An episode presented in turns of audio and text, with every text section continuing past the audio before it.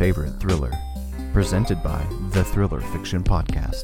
Jim Heskett talks to thriller authors about their favorite thriller books. And now, here's your host.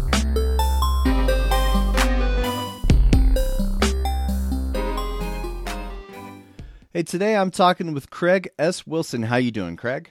I'm just fine, Jim. Hope it's a good day for you too. it is a good day. It's a hot day here in Colorado. Why don't uh, you tell us a little bit about you and about your writing? Well, thanks. Appreciate that. Um, actually, I've been married uh, coming up on 10 years with Melissa G. Wilson, and she's a publisher and an experienced writer. She's written 17 books and helped publish over 100 and if you're going to be married to her you're going to write books so I, I actually was a songwriter before that and wrote 300 songs and three musicals but i i tried my hand at writing and um, without getting into a long story i thought well i'm a recruiter and i've also played lots of weddings in my band. And so i'm going to write this book called dating for life. And the whole idea of it is that you know never lose chivalry and uh, just if you get married uh, never stop ne- never alter what got you to the altar you know uh, keep dating and, and keep the relationship uh, keep the romance in the relationship. The problem with that is that i had a lot of lonely hearts club people crawling out of the woodwork and I, all i do all day long is fix people up with interviewing clients and candidates and then I thought, oh, this is going to turn into some sort of dating coach thing. And I, I, I kind of ran from it. I turned 90 degrees and just ran another direction. And now mm. I'm doing fiction. And I really got hooked on writing fiction. But it's historical fiction. And I have always been a fan of books that sort of are, are period pieces. And the synopsis is essentially it's plausible that this could have happened, although the, the scenery and the time frame are are absolutely on the money, um, but the actual setup and the characters aren't. So think Dan Brown and uh, you know the uh, uh, some of what he does, heavy research, mm-hmm. Da Vinci Code, but it's not really true. But there are so many people that almost believe it to be true that they they do the tour in Paris and everything else. So mm-hmm. those are always fascinating books for me. So I've got your Amazon bio here in front of me, and I want to read one little paragraph and then let you fill in the rest of the story. The uh, Lucas Rocha thriller series was inspired by a true story when Craig was sent on a business trip to Brazil. The first person Craig ran into was a scraggly street kid who tossed dust on his shoes, then asked him in pidgin English if he wanted his shoes shined. Craig humored him, but when the kid was done, he asked for a tip that was 20 times the going rate. Craig haggled until agreeing to give the kid five dollars, and as soon as Craig pulled out his money clip, the kid snatched it and ran like the wind. What happened next? Well, what he didn't know was I was doing triathlons at the time. So the good news is uh, he started going up the hill, and I'm on the beach area, right where uh, actually uh, Sheraton uh, Rio is, right in uh, Vidigal Beach, and he just started heading up the hill and I just started following him. And so um, I was kind of like T3 in Terminator, you know, he just kept looking back and I just kept coming. And so he'd go through, and the streets, they get, there's no streets, they get narrow, narrow pathways. And you start realizing these are places that are built on, on cliffs almost. And so these are dwellers that moved in 20, 30 years ago. It's just, you know, core, tin roof and, and, and just thrown together uh, and and literally got way up into the uh, favelas, and he kind of got into backed into a corner uh, where the where the particular pathway ran into a dead end, and so he pushed an old lady over, threw the money up in the air, and headed down another side little pathway, and so I helped the lady up, pick my money up, and what blew me away is she scolded me, and she said, "Never." Mm encourage the street rats. You only make the problem worse. Hmm. And I thought, whoa. So you, you realize when you're on a beach, you've got palm trees and, and, an ocean, and, and you could think it's Hawaii or some other place. And I realized then and there this was a wholly different world. And I it took me a long way to find my way back. And so I was in these favelas, and they're, they're nice people and dwellers, but – um, you don't want to be there at night, and uh, it depends on the favela you're in, but you you can literally see 12, 13 year olds toting automatic rifles on their shoulders. Um, it's pretty mind blowing. Um, so it kind of when when I decided to write fiction, I thought about what if this was a character and it happened to this person, and all of a sudden, you know, he got thrown into the uh, the, the, the market uh, in that such a way, and then kind of went from there. So uh, it's a fictional story.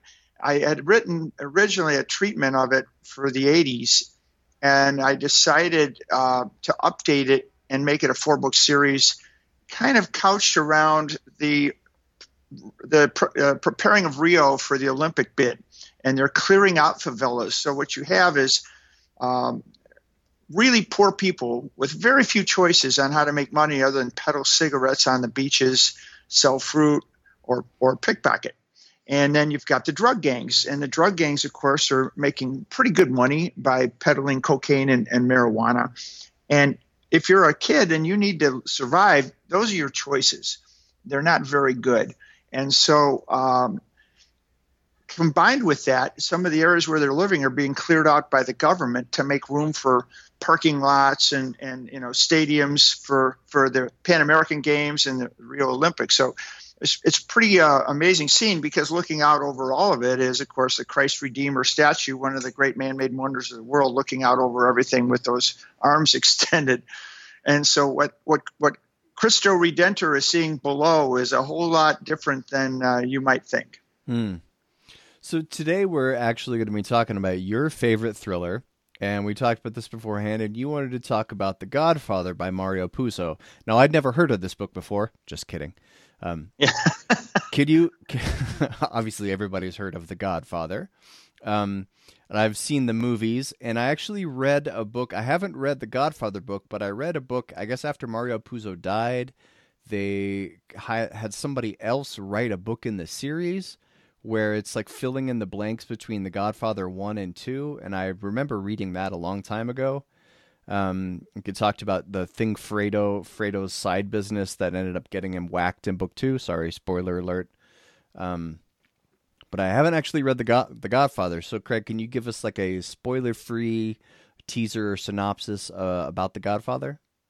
Sure. Um, just a little anecdotal story. I, I was working as a teenager in a factory, a summer job, and this guy had the book, The Godfather, and he couldn't put down. He says, "This is just some amazing book. You got to read it." One of those kind of word of mouth things. And I said, "Well, yeah, yeah." So I, I went and got it, and um, it starts with three little stories. If you know anything about it, during the wedding of the Godfather, and and each. So he's holding an audience for a baker and a funeral director, and uh, and he's meeting also with. Uh, a guy that's uh, presumed to be Frank Sinatra, and they all have problems, and they're coming to the Godfather for solutions. They they were true to the book and the movie in that regard, um, but it, it, it's just riveting uh, from that point on, and you keep wondering who this guy is, and he's a family man, and they have their values, although some of their business practices are a little different than corporate America, but it actually turned into this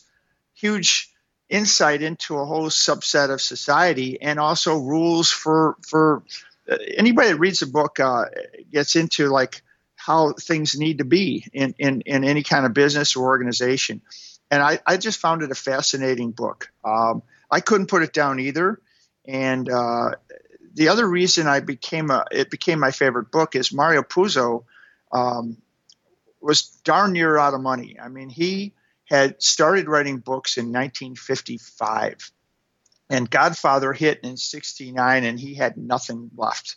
Um, he'd written four books after that. He wrote Dark Arena and Fortunate Pilgrim and Runaway Summer. None of them were that good, frankly. Six Graves. So I couldn't. Re- I didn't read some of them. They weren't that good.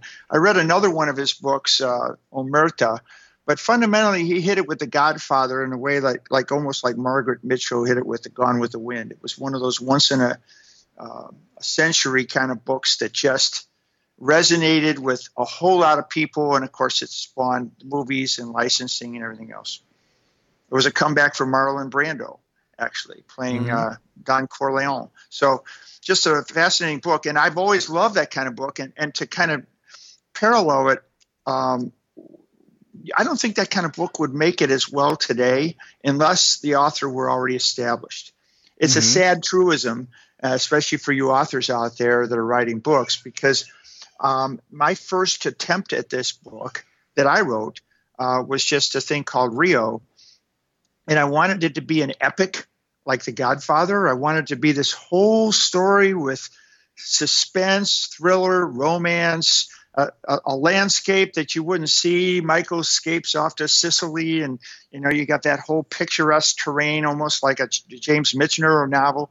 And and it's a really long book. And the, the the problem with today's reader is you're either writing for somebody who wants to read suspense or thrillers or goth or romance, right? And and and so it's very hard to write a book today that has all of it included. Godfather is one of those such books, but it's a classic, so you, so you can do it, just like Gone with the Wind in a way. But um, uh, so I decided to change my book and turn it into a four-part series because I couldn't possibly develop the characters the way I wanted if I wrote just one book and it were long. So I decided, kind of like uh, what they're doing with comic books. You know, there are movies being made out of comic books. Ghosts and the Skeletons, one of them, right? The Japanese comic series. So the first book is just boom, it hits you hard. It's suspense. It's a thriller. You know, Lucas's uh, brother has a big problem right in the very first two pages, and you know you're in for a wild roller coaster ride. But over a four book series, you can really develop the characters and their interactions, and it gets tighter and tighter. But th- that was my answer to rewriting what I had originally written to be a long epic. It just wasn't going to work. People won't read it. So in in The Godfather, is Michael Corleone the protagonist, sort of like he is in the movie, or does it focus more on Don Corleone? I can't remember his first name. Yeah, uh, uh, Don Corleone is is the stories about him. The protagonist is Michael Corleone because his father is deeply, you know, one of the big mafia kingpins in New York and Michael is never going to be like that. And he tells his fiance Kay, you know, this isn't me. This isn't who I am. And he's a war hero, and all the mafiosos are proud of him. Hey, one of their guys went off to the war, and he became a, you know, a, a captain, I believe, or a sergeant. So you know, they're very proud of him. And uh, he's coming back home, and of course, joining for the wedding. But he's telling his fiance, "This is never going to be me." And of course, careful about what you say.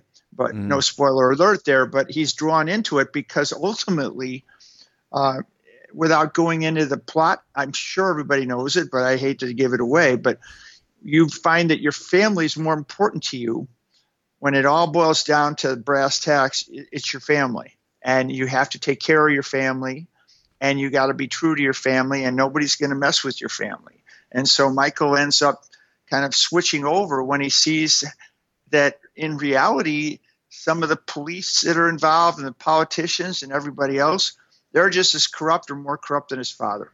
Mm-hmm. And and they they try to take him out, and of course, that's when the family comes in. So uh, that's kind of the the genesis of the story, and um, it's through Michael's eyes more than anyone else's. Although it's not told in first party, it's a third person story with a lot of different perspectives, and um, it's it's it's just one of my favorite books. But I that is a, a book that clearly comes bubbling out of me in, in a lot of what I wrote. Do you think does does the book have a central villain uh, that you could talk about without spoiling anything, or is it uh, a series of villains? In in Godfather or in my in, in the Godfather. So in in the Godfather, um, the central villain would actually be um, two things. The the antagonist would be um, not Clemenza. What was the guy who was uh, the Turk, and he wanted to introduce drugs into society, and and the central rub was Don Corleone felt he makes a good living.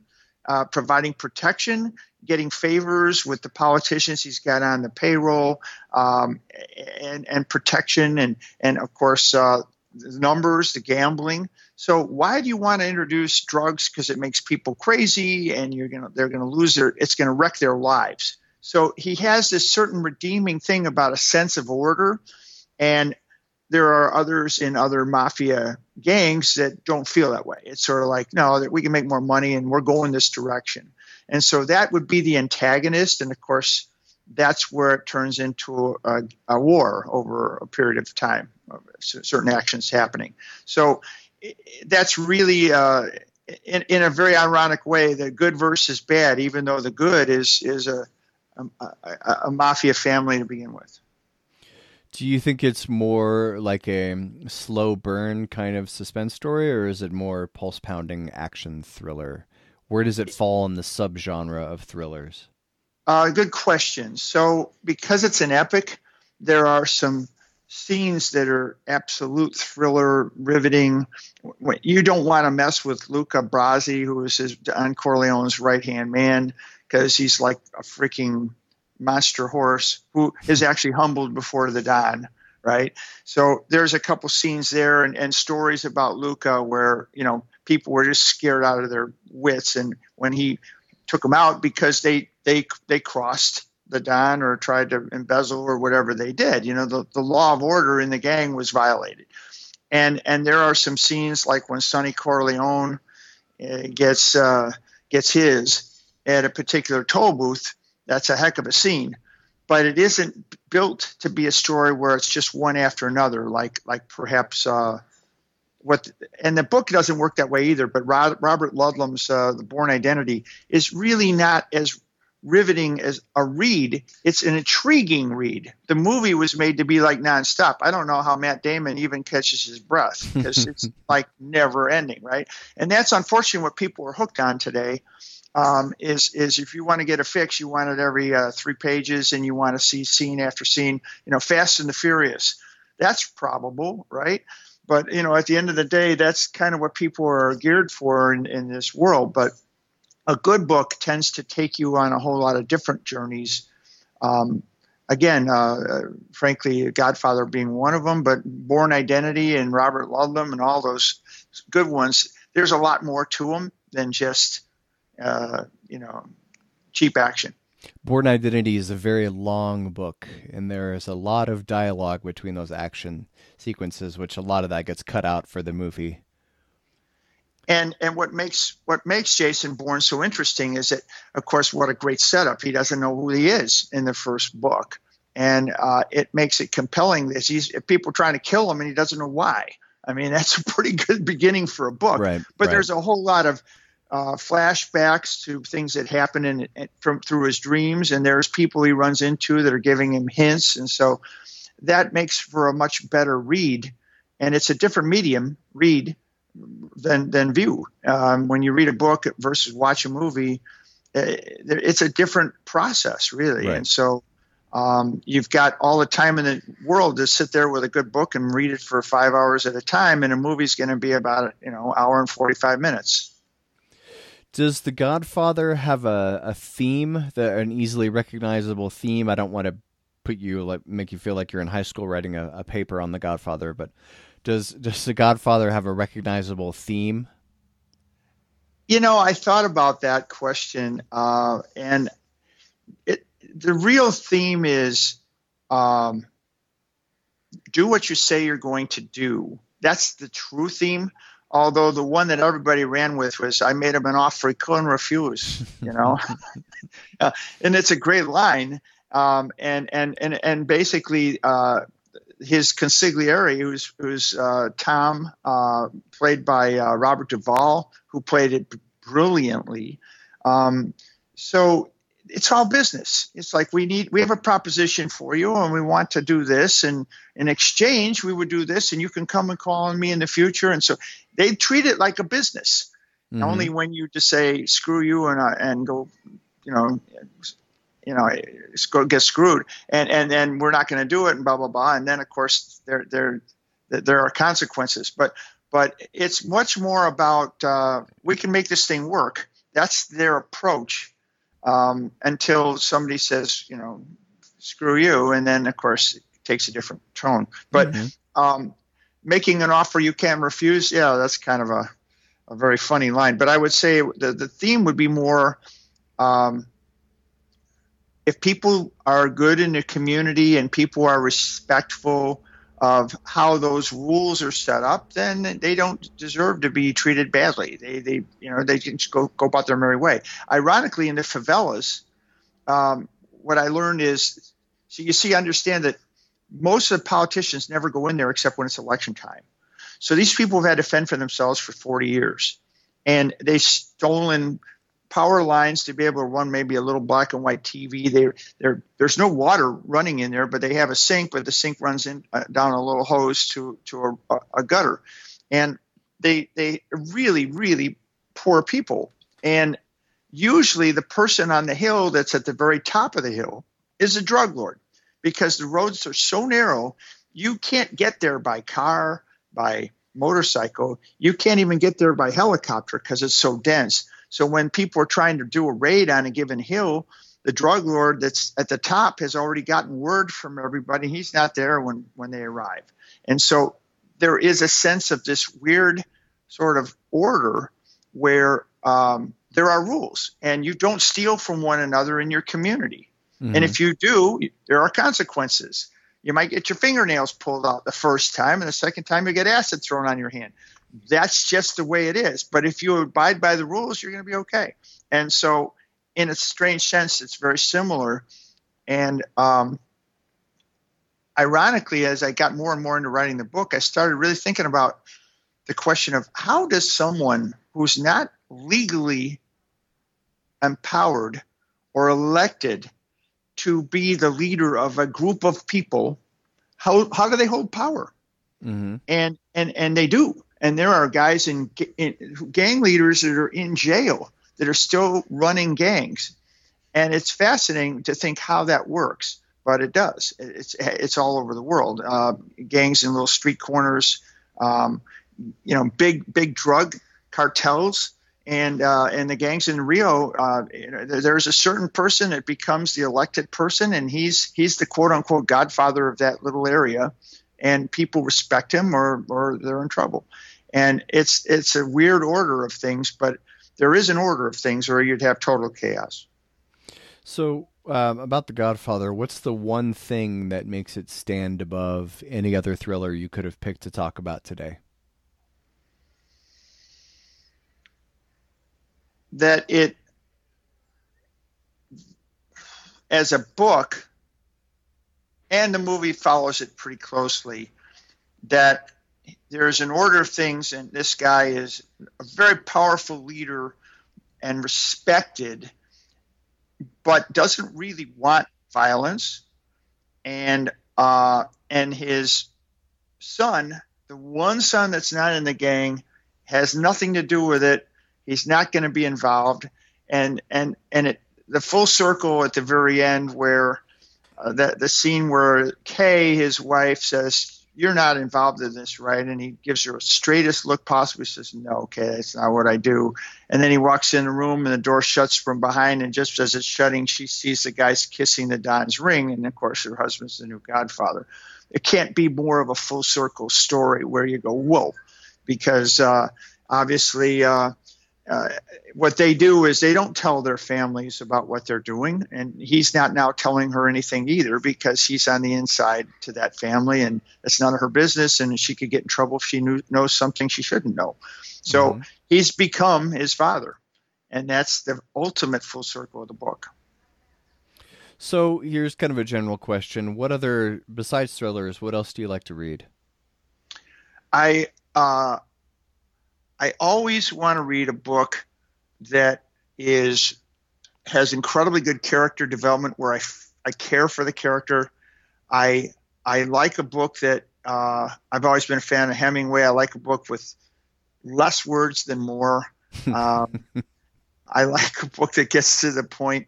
Uh, there's a, a, a, fabulous movie out if you haven't seen it. I think it's called The, the Genius, and it's Colin Firth and it's about Sam Perkins and um, the publishing firm that was doing Hemingway, Thomas Wolfe, and F. Scott Fitzgerald. And you couldn't have three more different writers. You know, one one was incredibly concise, but he was always off fighting bulls and you know fighting his demons. And the second one could write wrote literally a I think a fifty thousand word book that had to be edited down to about you know or I'm sorry, 500,000 word had to, had to be down to about 130,000. and uh, and then you had F. Scott Fitzgerald who hit it big with uh, Great Gatsby, but he, he he just had the hardest time. It took him forever to write, you know, five thousand words. You know, he just couldn't come out with it. He wanted to be precise, too precise, and it's it hung him up.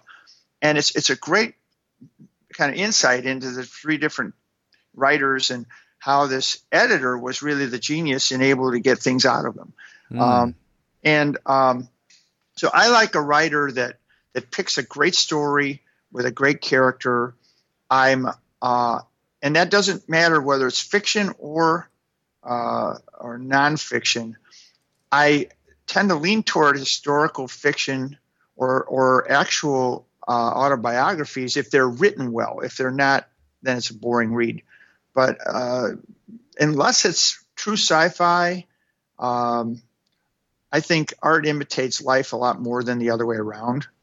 So some mm. of the great stories that have come out, you know, think about all the things that happened in World War II. Think about, you know, just unsung hero type of stories, and you couldn't write that stuff. If you did, they'd say, "Oh, come on, really?" You know. But yet, there's some amazing stories out there. I'm also a big fan of the moth.org. If you're not listening to those, you should. These are people's just everyday people telling stories. They're on usually public radio, like WBEZ in Chicago, and there's books on them, but you can listen to the moth.org. Not trying to plug it, it's just great stuff. These mm-hmm. are stories that you can't believe could happen, and people tell them very well. Mm-hmm. So, a good story is, is pretty much the basis of a good book. If, if you don't have a good story, it's not a good book. Nice. So, Craig, what book of yours do you want to talk about today? Well, I really have been uh, for two years working on a four four book series.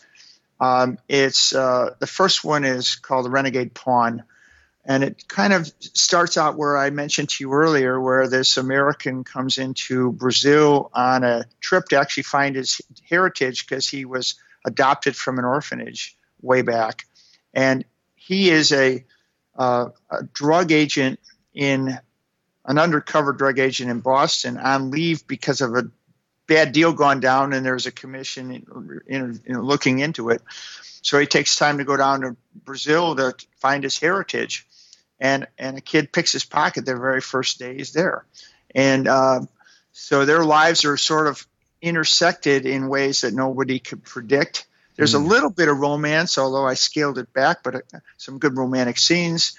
But it's really about and and the protagonist, if I would say so, is Lucas Rocha, and Lucas is a street kid who just before picking this guy's pocket watched his brother killed by a death squad for stealing from store owners and who hired these off-duty cops to go into favelas and take out thieves that are robbing from them and and so he's watched his brother get killed, and he's got two twin sisters, and he's on his own. He's got to take care of them. They're six years old, and so sometimes good people do bad things for a greater good, and that oh, wow. is kind of the whole premise of the story. But I got to tell you, the reason I, I, I really had such a good time writing it is true to any historical fiction you start ch- studying well where do the drugs come from? And are they buying from colombia? And who they and and you, you start re- it, it, it takes a, a, a life of its own but you you can't believe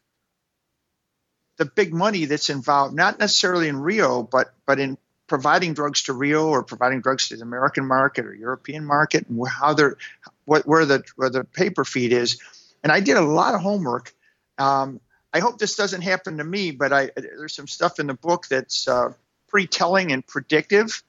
I remember one time the CIA called on uh, Tom Clancy and they said, We have a word with you. And he said, Why? He said, Well, your last book, there's no way you could have known all these things. Now, where's the leak in our organization? You know? Mm-hmm. And he's like, No, no, I just did my homework, you know? And uh, I, it's pretty incredible what's going on. Um, when you do your research, and it's heavily researched books like a Dan Brown, you really get into some meat and potatoes of the drug situation. I never realized, but did you know that who the biggest drug exporter was in the Vietnam War? Who? The CIA. Hmm. Because there was insurgent groups that needed to raise money to take on Ho Chi Minh, and so they allowed them to ship millions and millions of dollars of heroin to the American market so they could have money so they could buy weapons from America to try to take on Ho Chi Minh. Hmm. That's mind blowing. And meanwhile, the DA, DEA over there is going, no, you can't do that, man. It's but guess what? One agency overruled the other.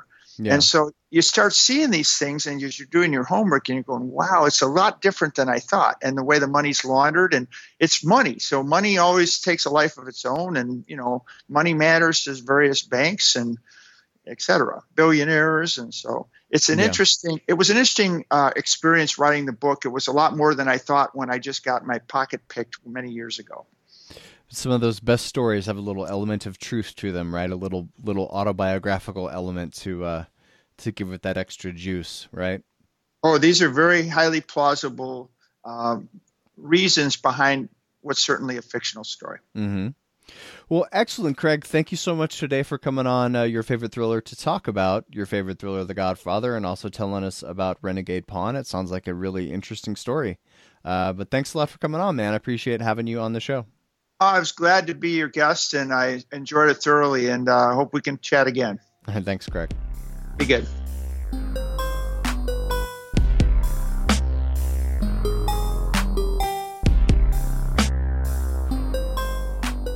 Thanks for listening to another episode of the Your Favorite Thriller podcast. I'm Jim Heskett, and if you want to support the show, please rate and review it online and tell a friend who loves thriller books. See you next time.